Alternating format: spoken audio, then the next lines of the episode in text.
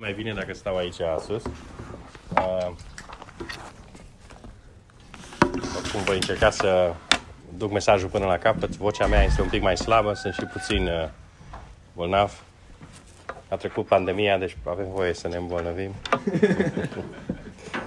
la mine în familie, noi suntem bolnavi așa, câte un pic, nu suficient de rău, mulțumim lui Dumnezeu, dar tot revine. Deci acum sunt, uh, probabil că uh, auziți în vocea mea.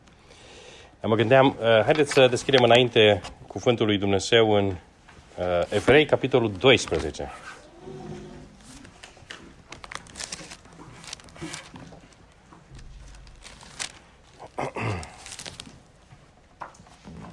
Evrei, capitolul 12 și vom citi uh, câteva versete, iar apoi vom uh, uh, ne vom îndrepta atenția asupra cuvântului lui Dumnezeu.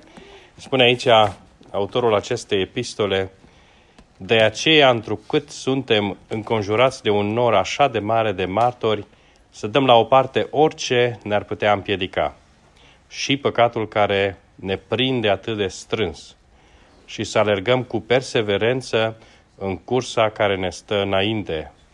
Să ne fixăm atenția asupra Lui, Isus, Cel care inițiază și desăvârșește credința.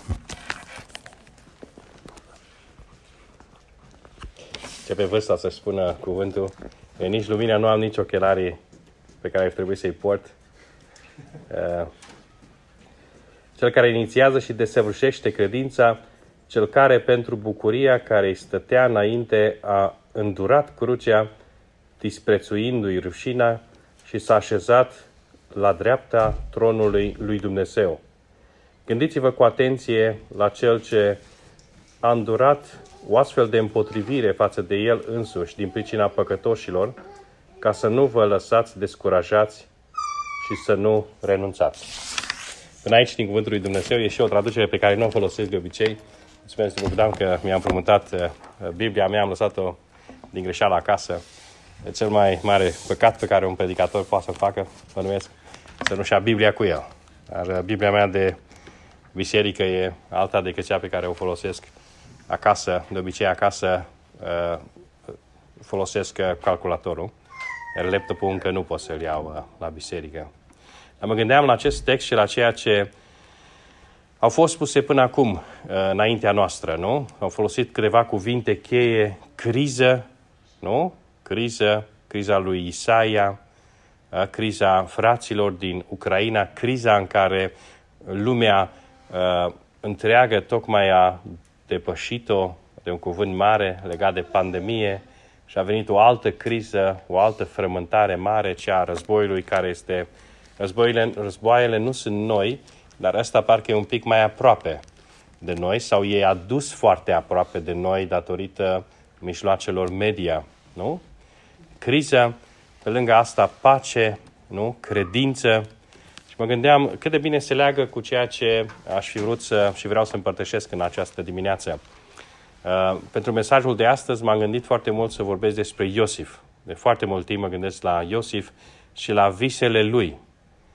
Uh, Iosif care a primit din partea lui Dumnezeu niște vise, el a început să vorbească despre acele lucruri pe care Dumnezeu îi le dezvăluia, îi le trimitea veneau din partea lui Dumnezeu și totuși lucrarea aceasta l-a dus din necaz în necaz.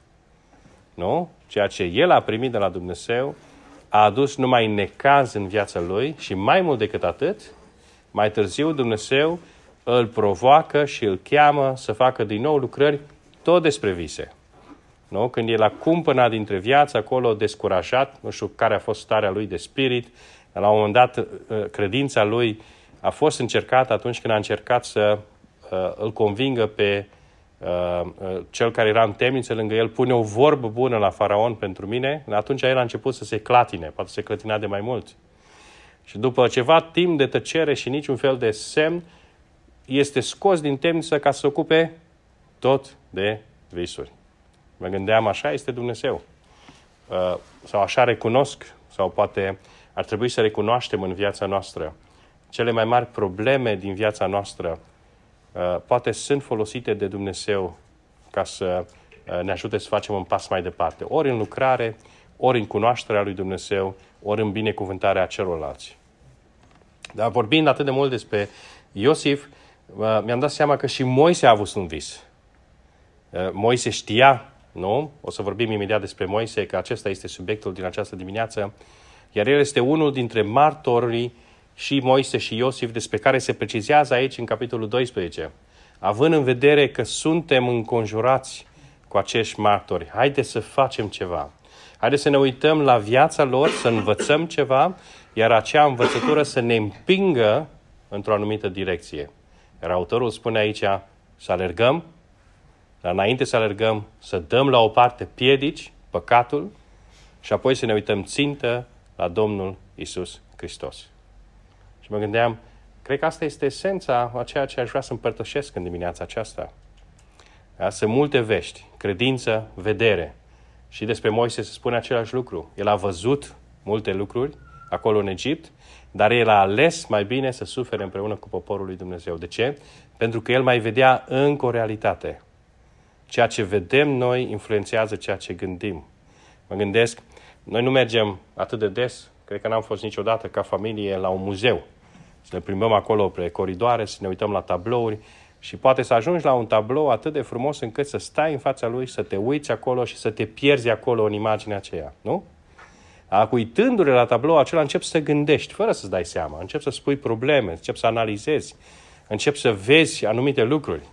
Iar ceea ce gândești începe încet, încet să te schimbe. Probabil că același fenomen are loc atunci când noi ne uităm în cuvânt, când noi ne uităm la Domnul Isus Hristos. Uh, imaginea aceasta a lui Dumnezeu, revelația lui Dumnezeu începe să lucreze în viața noastră. Dar e mai mult decât atât. Pentru că Domnul Isus nu e doar un, a, un tablou, o icoană, ceva static, care mi-aduce aminte de ceva. El este viu. El, este, el lucrează. El acționează. El lucrează în mintea mea. Ceea ce văd, ceea ce aud și ceea ce aleg să cred. Dragii mei, trăim o vreme în care auzim multe și vedem foarte multe. Ne putem de dimineață până seara și la 12 noapte dacă ne trezim, sau la 1 sau la 2 și deschidem calculatorul sau telefonul și dăm pe pagina de news sau nu.nl sau alte știri, știu eu, din România, imediat suntem puși la curent cu ce se mai întâmplă. Și de multe ori, provocați de frică sau de teamă, tot căutăm și căutăm și cercetăm, dorindu-ne să găsim în sfârșit un titlu de uh, s-a ajuns la un acord de pace. Înțelegeți? Ceea ce auzim și ceea ce vedem noi din mass media și la același fenomen a fost acum 2 sau 3 ani când știrile au început să erupă, nu? Să, să explodeze în jurul virusului. Iar toată această uh, comunicare din media provoacă atâta teamă și frică. Dacă ea pătrunde în inima noastră, ea începe să îngenuncheze, să întunece, să afecteze relația noastră cu Dumnezeu. A fost exemplu, același, același lucru l-a trăit și Moise. O să ne uităm la exemplul lui. E și el s-a născut într-o perioadă de criză. Dar, înainte să vorbim despre Moise, aș vrea să vă provoc să vă analizați comportamentul de citire. Cât timp citiți știrile? Ce citiți dintre știri? Ce mesaje ascultați? Ce lucruri lăsați să se umple, să vă umple inima și mintea? Cât din ceea ce auziți acolo este contrabalansat de această imagine a lui Isaia în anul morții împăratului, în anul pandemiei, în anul războiului din Ucraina. Dumnezeu era pe tron. Nu se schimbă niciodată. El rămâne acolo pe tron. Aleg să cred lucrul acesta. Moise nu s-a clătinat de această măreție a lui Faraon. De ce? Pentru că el îl văzuse pe cel ce era nevăzut, ca și cum l-ar fi văzut. Pentru că el se ținea tare de Dumnezeul care există și care răsplătește. El știa că este un Dumnezeu deasupra lui Faraon. Aș vrea să ne întoarcem puțin spre Moise, pentru că nu vreau nici să vorbesc mult, să-mi protejez și uh, vocea și vom avea încă un uh, pas în întâlnirea noastră, nu? De a, de a aduce aminte de moartea, de suferințele Domnului Isus, uh, sărbătorim masa Domnului împreună. Mă gândeam la acest Moise. Moise a fost un om extraordinar, nu? așa -i? Când vă gândiți la el, ce, ce vă vine în minte? Ce imagine aveți despre Moise? Un mare erou al lui Dumnezeu, eliberatorul poporului evreu, cel mai blând om de pe fața pământului. Un om, un om special al lui Dumnezeu. Oare așa este? Vreau să vă pun o altă întrebare. Ce credeți că a crezut Moise despre el însuși? Ce credeți că a simțit Moise despre el însuși? E, pentru noi e ușor să avem imaginea asta a biruitorului, a celui care salvează, a salvatorului. Nu? De ce? Noi știm toată povestea. Nu numai că o știm, o știm foarte bine. De obicei reținem numai lucrurile frumoase. Nu? Moise care dă cu uh, toiagul sau îl întinde deasupra mării roșii și ce se întâmplă? Ceva ce nu s-a mai văzut până atunci. Marea se despică și creează un drum nu? uscat pentru poporul lui Dumnezeu. Oh, cât am, cât am vrea să fim și noi la fel ca uh, uh, uh, Moise acesta. Cât mi-aș dori ca și viața mea să devină o viață de misionar sau o viață de creștin sau de lider sau de uh, creștin atât de puternic în credință încât să pot să fac un gest și să se deschidă marea. Fără să ne uităm la tremurul, la frica, la teama, la problemele lui Moise. Moise n-a fost niciun om talentat, n-avea abilități extraordinare, o să vedem despre asta, n-avea niciun nume deosebit, o să vorbim și despre lucrul acesta, n-avea niciun popor sau o echipă de închinare sau de slujire care să fie foarte specială, foarte puternică, o să vorbim și despre asta, n-avea nici măcar o biserică care să-l urmeze uh, cu credincioșie ca să facă lucrările mari ale lui Dumnezeu, din contră, uh, când îi caracterizează Moise la un dat le spune răzvrătiților, cam asta era starea. Nici un popor, un popor care trecea din minune în minune și care totuși continua să-l conteste. Care caută ceartă cu Moise, spune la un moment dat. Căutau ceartă cu el. Și îl uh, imputau, de ce l-ai scos din Egipt? Să murim aici? Când ei trecuseră din minune în minune. Moise n-a avut nimic și totuși gândim despre el că a fost un om special și a făcut o lucrare mare a lui Dumnezeu. Amândouă lucrurile sunt adevărate. Dar haide să uh, să ne așezăm lângă El, uh, zi de zi, să trăim viața Lui împreună cu El.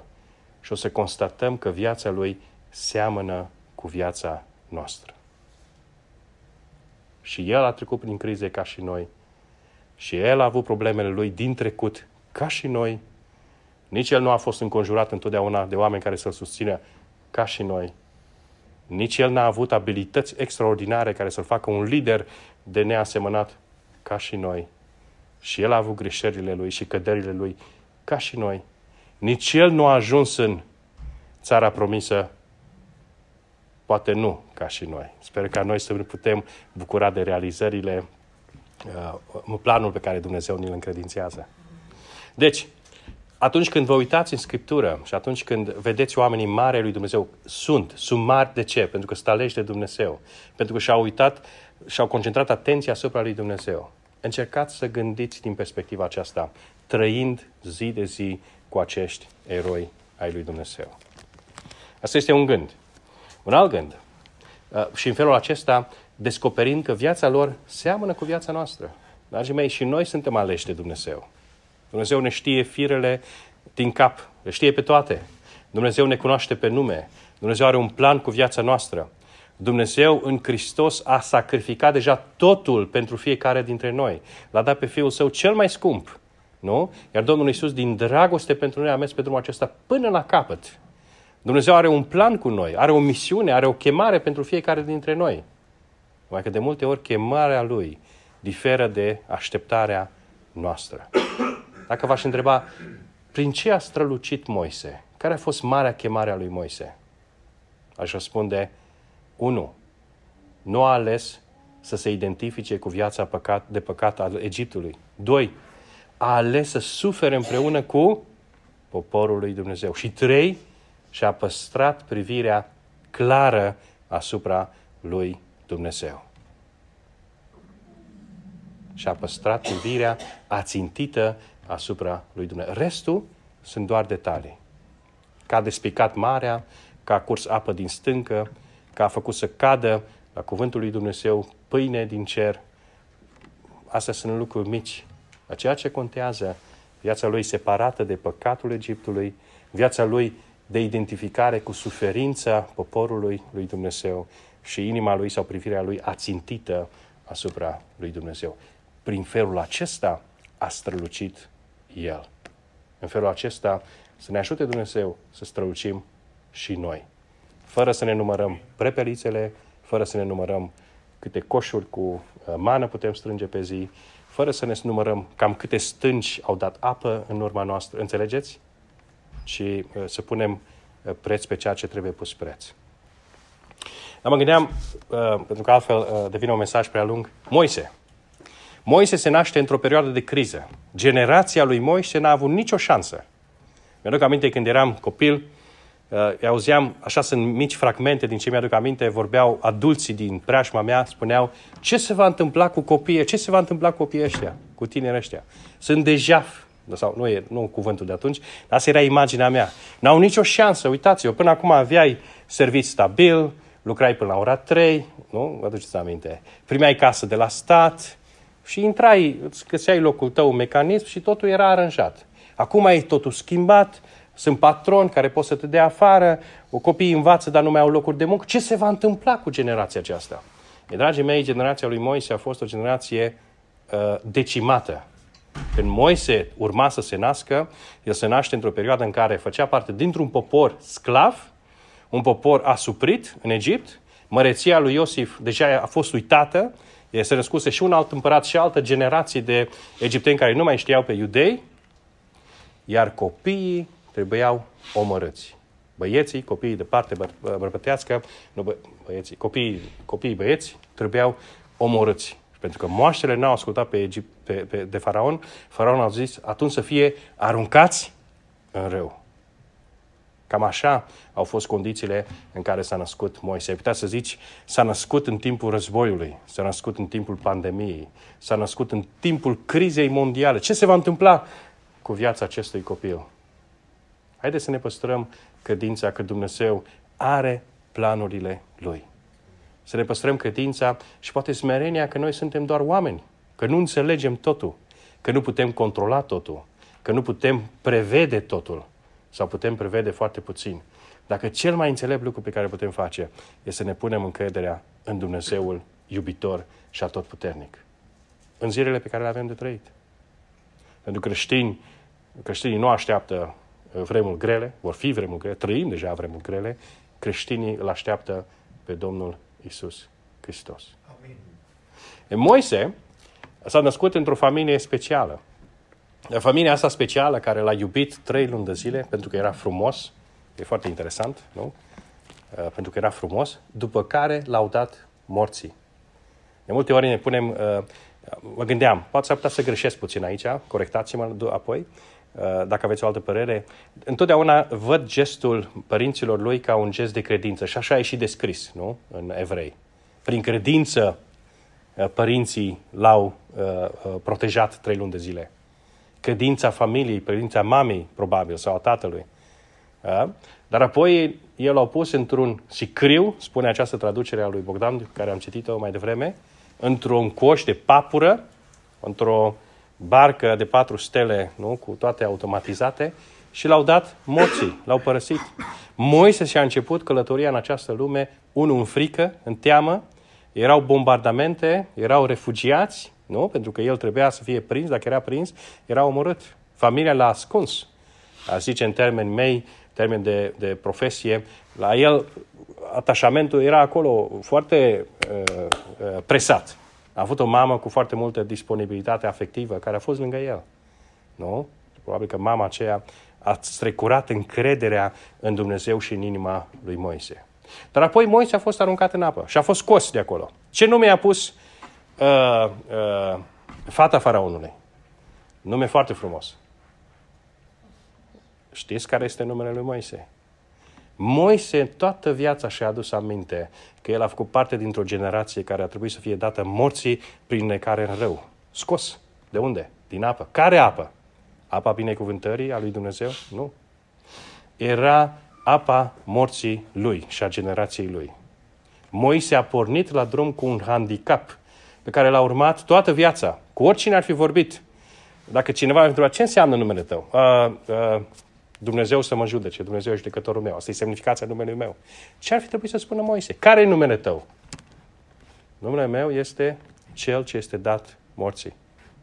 La care a fost scos din apa morții. Înțelegeți ce vreau să spun? Moise n-a pornit cu avantaje prea multe în viață. Și totuși, uh, uh, lucrul acesta nu a fost o piedică, poate că au fost parte din planul, nu poate, sigur au fost parte din planul lui Dumnezeu pentru viața lui. Dragii mei, cu ce vă confruntați astăzi? Cu ce v-ați confruntat ieri? Ce e în viața noastră care credem că sunt piedici în calea trăirii cu Dumnezeu? Nu sunt. Dacă noi credem că ele sunt piedici, vor rămâne piedici. Dacă noi încercăm să le compensăm sau le, să le schimbăm sau să le uităm sau să facem ca și cum n-ar fi, atunci vor rămâne piedici. Dar dacă le aducem înaintea lui Dumnezeu, Dumnezeu folosește din problemele noastre, din traumele noastre, uh, pentru binecuvântarea altora în viitorul nostru. Uh, nu mai dau detalii, dar ai putea să spui uh, Moise, numele lui Moise însemna uh, el e fiul bețivului din biserică. A este uh, cel care are o slujbă proastă. A, e cel care nu prea știe multe lucruri. E cel care și-a părăsit nevasta sau care a fost părăsit de nevastă sau și-a părăsit soțul, etc. Înțelegeți? Un nume prost. Moise a avut un nume care l-a urmărit toată viața. Mai mult, Moise a crescut acolo la viață, la uh, uh, curtea faraonului, la inima lui specială, Moise n-a avut niciun fel de identitate. Cred că și el a fost un fel de emigrant, ca și noi. A ajuns emigrant, oricum, până la urmă. Dar el era iudeu, iudeii trăiau rău, el era crescut în casa faraonului, numele lui era clar, evident pentru fiecare uh, că el era iudeu. Nu știu dacă Moise a avut un al doilea nume, scap acum, un nume egiptean, asta de, mulți, de multe ori, nu? și Iosif a avut un alt nume, dar nu mai mi-aduc aminte acum uh, foarte clar. Dar el era foarte ușor identificat, ăsta e unul care a scăpat. Din, ăsta e un iudeu. Uh, dar acolo, la curtea faraonului, el a ales să se identifice cu poporul său. Și în el, uh, beneficiind de înțelepciunea egiptenilor, educației egiptenilor, a crescut un bărbat puternic care avea o viziune. Și ai putea spune, iată un om care și-a, de, și-a depășit destinul. A reușit. Care era uh, viziunea lui Moise? Să salvez poporul meu. Și-a urmat viziunea și a urmat-o. Ce s-a întâmplat cu el? A ajuns emigrant, a fugit. Fugar. Pentru că el a omorât un egiptean, iar a doua zi a fost contestat de iudei. Păi, vrei să mă omor și pe mine cum l-ai omorât eu pe egiptean? Moise nu aparținea nici curții faraonului, dar nu aparținea nici curții iudeilor. Înțelegeți? Era contestat din ambele părți. Iar când a fugit în Madian, ce ar fi putut să spună despre el? Vin din România. Din ce sat? Din uh, Târgoviște. Din uh, cartierul Sârbi. De acolo vin eu. Putea să laude cu asta? Nu prea mult. Măcar că ai venit de la capitală sau zic așa. Vin din Muntenia. Oh, Muntenia știm noi cum e acolo. Banatul e frumos, Moldova e frumoasă ca inimă, se mănâncă bine Moldova. Dar despre Muntenia ce poți să spui? Agitație multă și oameni care vorbesc repede, etc. Moise nu putea spune prea multe lucruri despre el bune în Madian. Înțelegeți drumul? Marele erou al lui Dumnezeu a trecut pe drumul ăsta. Nu zi, nu două. Zeci de ani. Tot ce a știut el și a învățat el în Egipt, care ai putea să spui, iată omul, iată liderul, el acum poate fi folosit să fie liberat poporul lui Dumnezeu. A fost lăsat de Dumnezeu să se vestezească, să se usuce, să se piardă. Până acolo încât nici măcar limba n-a mai știut-o bine. Nu știu dacă a fost bălbăit dinainte sau dacă a început să se bălbăiască după 20 de ani, nu, 20-40 uh, de ani în țara Madian. Nu știu. La momentul în care Dumnezeu îl cheamă, nu mai era nici în floarea vârstei, nu mai avea nici abilitățile pe care le-a avut. Nu știa să facă decât un singur lucru. Să umble după oi. Și atât. Înțelegeți? Eroul lui Dumnezeu. Acum, eu nu vreau să, uh, uh, să vorbesc despre el de rău, ci vreau să vă ajut și să mă ajut să ne identificăm cu oamenii aceștia obișnuiți, care trec zi de zi pe calea lui Dumnezeu, care nu fac fapte mărețe, care se luptă cu probleme la fel ca și noi, care sunt uitați sau sunt fogăriți sau care sunt, cu, care sunt temători, care nu știu. Atunci când Dumnezeu îi vorbește, iese la iveală toată neîncrederea și tot zbuciumul, încrederea aceea lui Moise când și-a omorât pe egiptean, pierise complet. Doamne, trimite pe altul. Eu să mă duc? Nu vezi că mă bâlbâi. Până cât acolo Dumnezeu, nu? Cuvântul spune, Dumnezeu s-a mâniat pe Moise. Moise a fost așa de catăr, de îndărătnic, așa de uh, anxios, de temător, de neîncrezător, încât până și Dumnezeu forțează lucrurile acum și a pierdut parcă răbdarea cu el. Și a trebuit să-i dea pe cineva lângă, un Aaron. Nu? Acesta a fost Moise. Dragul meu, cine ești tu? La 80 de ani, Moise își începe lucrarea. Și Moise, Dumnezeu îl cheamă să lucreze folosindu-se de o abilitate în care el era incapabil. Bălbăit, trebuia să meargă să vorbească cu faraonul. Nu putea nici să vorbească, știu eu, foarte special. Trebuia să fie acolo. De multe ori Dumnezeu folosește rănile noastre, pierderile noastre, greșelile noastre, nu? dezavantajele noastre, traumele noastre, ca să-și împlinească lucrarea Lui, în felul Lui și să-și atingă scopurile Lui. Că spunea uh, fiind mai devreme ce vrem de la Dumnezeu, ce așteptări avem de la uh, Isus, nu? Cu ce întrebări venim uh, în fața Lui. Mă gândeam, uh, poate alături de această întrebare ar fi bine să ne întrebăm ce așteptări are El de la noi. Să venim cu temerile noastre, cu întrebările noastre, cu problemele noastre, să nu le lăsăm într-un colț, ci să le prezentăm lui Dumnezeu.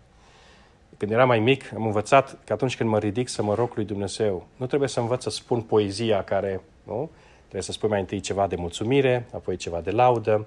Rugăciunea trebuie să vină puțin mai târziu și trebuie să închei în numele Domnului Isus. E formatul pe care noi l-am învățat, cred că e bine, că ori altfel ne-am bălbăit înaintea lui Dumnezeu. Dar atunci când inima ta e plină de grijă de acasă, când inima ta e plină de vinovăția, modul în care ai trăit, sau uh, ce ai făcut sau n-ai făcut, atunci când inima ta este plină de amărăciune, de întrebări, vino și varsele înaintea lui Dumnezeu. Nu spune două rugăciuni, una formală din buze și alta din inimă. Înțelegeți? Vino înaintea lui Dumnezeu așa cum ești. Deci atunci când Fina a pus întrebarea ce vrei, să, ce aștepți de la Domnul Isus, vino și varsă înaintea lui toate problemele. Golește-te înaintea lui. Dar apoi cea mai frumoasă și cea mai importantă întrebare este ce vrei tu, Doamne, de la mine? Ce să fac mai departe? Iar atunci când Dumnezeu își dezvăluie revelația pentru noi, nu o face niciodată până la capăt. Tu vino și urmează-mă, îi spune lui Petru. Cât? Cum? Unde? Nu contează. Vinul după mine. Un pas. Ce să fac mai departe? Iar după ce avem întâlnirea aceasta cu Dumnezeu, nu? dacă învățăm să ne rugăm în felul acesta, căutând voia Lui pentru viața noastră și nu încercând să-L convingem pe Dumnezeu de voia noastră, nu invers, așa putem să mergem câte un pas mai departe după Dumnezeu. Cu fricile, cu temerile, cu problemele, cu numele pe care îl avem. Un Moise. Aș vrea să fac un pas mai departe și poate să mă apropii de sfârșit. Uh, și aș vrea să comentez puțin un episod din viața lui Moise. Numeri 20. E o perioadă tristă din viața lui. El uh, își pierduse sora, Maria murise.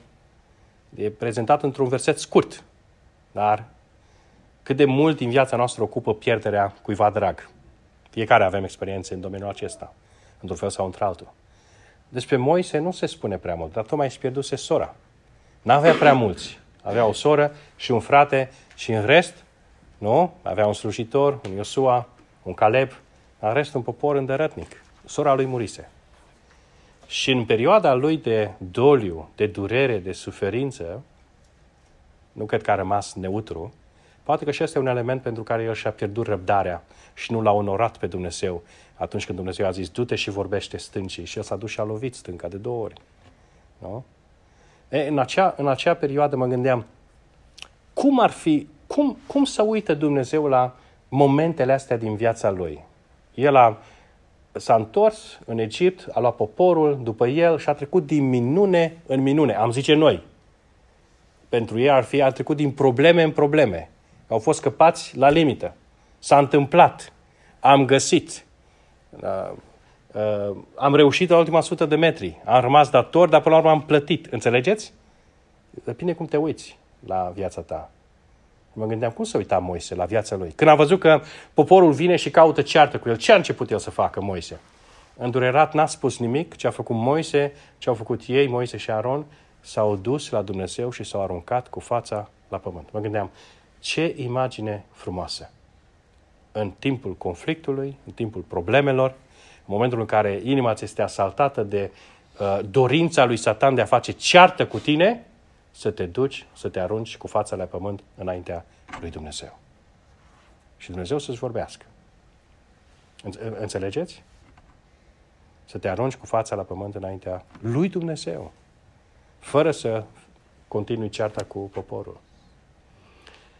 Am putea noi, așa, în idealismul meu și în, uh, eu sunt un om credincios, uh, foarte credincios, a zice eu, Moise, învață odată să vezi problemele din viața ta ca prilejuri în care mâni, uh, miniunile lui Dumnezeu se vor desfășura. Învață să vezi problemele ca o șansă să ceri ajutorul lui Dumnezeu, ca El să te împingă să faci o nouă minune. Forțezi lucrurile.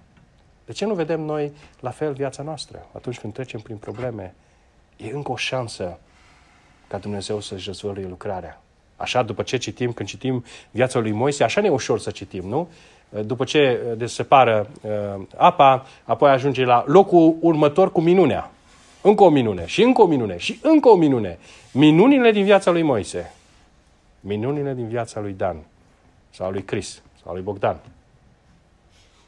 Haideți să învățăm să ne numărăm bine minunile din viața noastră. E mai ușor să vorbim despre probleme, neajunsuri, pierderi, greșeli, decât să vedem cum a lucrat Dumnezeu în viața noastră, de multe ori în ciuda noastră. Iar acolo, Moise e și asprimea lui Dumnezeu. Moise nu intră în țara promisă. De ce? Pentru că el a căzut la un test foarte uh, uh, important. A fost testul credinței. Acolo el s-a îndoit de Dumnezeu. Și aș vrea să închei cu gândul acesta, importanța credinței în viața noastră. Acolo Moise s-a dus în fața poporului, a început să judece, avea dreptate în ce spunea, răzvrătiți, că era un popor de răzvrătiți. Dar nu era nici chemarea, nici timpul ca el să spună vorbele acelea. Ascultați răzvrătiților, pot eu oare sau să scot apă din uh, stânca asta sau nu mai știu exact ce cuvinte a folosit Moise acolo. Și apoi a lovit, nu cred că a lovit așa, hop, hop. Uh, cred că a, nu știu dacă, probabil că toiagul a rămas intact, mă gândesc. Așa și-a descărcat într-un mod în care nu-L onora pe Dumnezeu în prezența poporului toată frustrarea. Și Dumnezeu îi spune, nu vei intra în țara promisă. Nu a murit, oricum a avut un sfârșit, nu? A fost îngropat de Dumnezeu, dar nu a murit. Nu a, nu a intrat în țara promisă. Importanța credinței în viața noastră. Cred că e lucru cel mai important în viața noastră de relație cu Dumnezeu. Să ne păstrăm credința. De unde vine credința? Din cuvântul lui Dumnezeu. Și îmi place așa mult traducerea aceasta lui Bogdan. Să ne uităm țintă, spune cuvântul Cortinescu, adevărata traducere în limba română. Lubesc. La căpetenia și desăvârșirea credinței noastre. Iar această traducere spune să ne uităm la cel ce inițiază și cel ce desăvârșește credința în viața noastră. De unde vine credința? Atunci când inima ți-e plină de frică, de învinsă, unde, de cântat poți să cânți, te ridici în picioare, te faci că uiți și cânți împreună cu toată biserica. așa e? De rugat mai poți să te rogi, că în poezii mai știm, putem să le aducem aminte. Lucruri se facem frumoase în văzul celorlalți, dar atunci când e vorba de credință, că asta o evaluează de Dumnezeu, de unde o ai? De unde o iei? Iar cuvântul spune, uite-te țintă la Isus. Uite-te la acest tablou al Golgotei. Pentru că uitându-te acolo, cel ce este pe cruce, care e viu, care este acum înălțat și stă la dreapta lui Dumnezeu, va lucra în viața ta. Noi nu așteptăm știrile noi care să ne spună războiul s-a încheiat. Noi așteptăm lucrarea lui Dumnezeu în viața noastră. Așteptăm să vedem în ce fel Dumnezeu va lucra o minune în această perioadă. Nu minuni mari, pot fi și mari care să, uh, știu, atrag atenția întregii lumi, dar pot fi și minuni mici, minuni mici între noi, minuni mici în familia noastră, într-un fel sau într-altul. Nu? Să ne uităm țintă la cel ce este căpetenia, cel ce inițiază și cel ce ne conduce pe drumul credinței. Să ne uităm în cuvântul său. și să ne uităm la acest cuvânt luând promisiunile lui Dumnezeu pentru noi. Domnul să ne dea har, a zice eu, și să învățăm să ne uităm în cuvânt în felul acesta și să ne umplem nu, de, de credință și de nădejdea că avem un viu, Dumnezeu viu, care rămâne viu în vecii vecilor. Amin.